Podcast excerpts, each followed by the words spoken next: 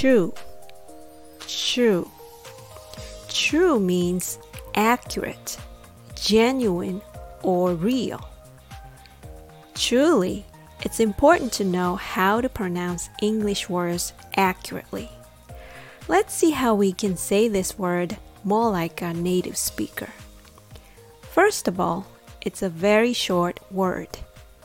It only has one syllable or one beat. True. So it means you need to say this word in one breath. You don't want to say it in two breaths like true. Can you hear the difference?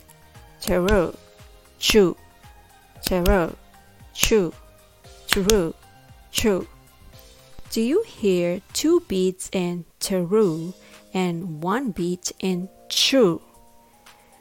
Okay, now, how can we make it so short? The secret is in clustering the consonants t and er, t, er, t, er. Can you combine these two sounds in one breath? Tur, tur, tur.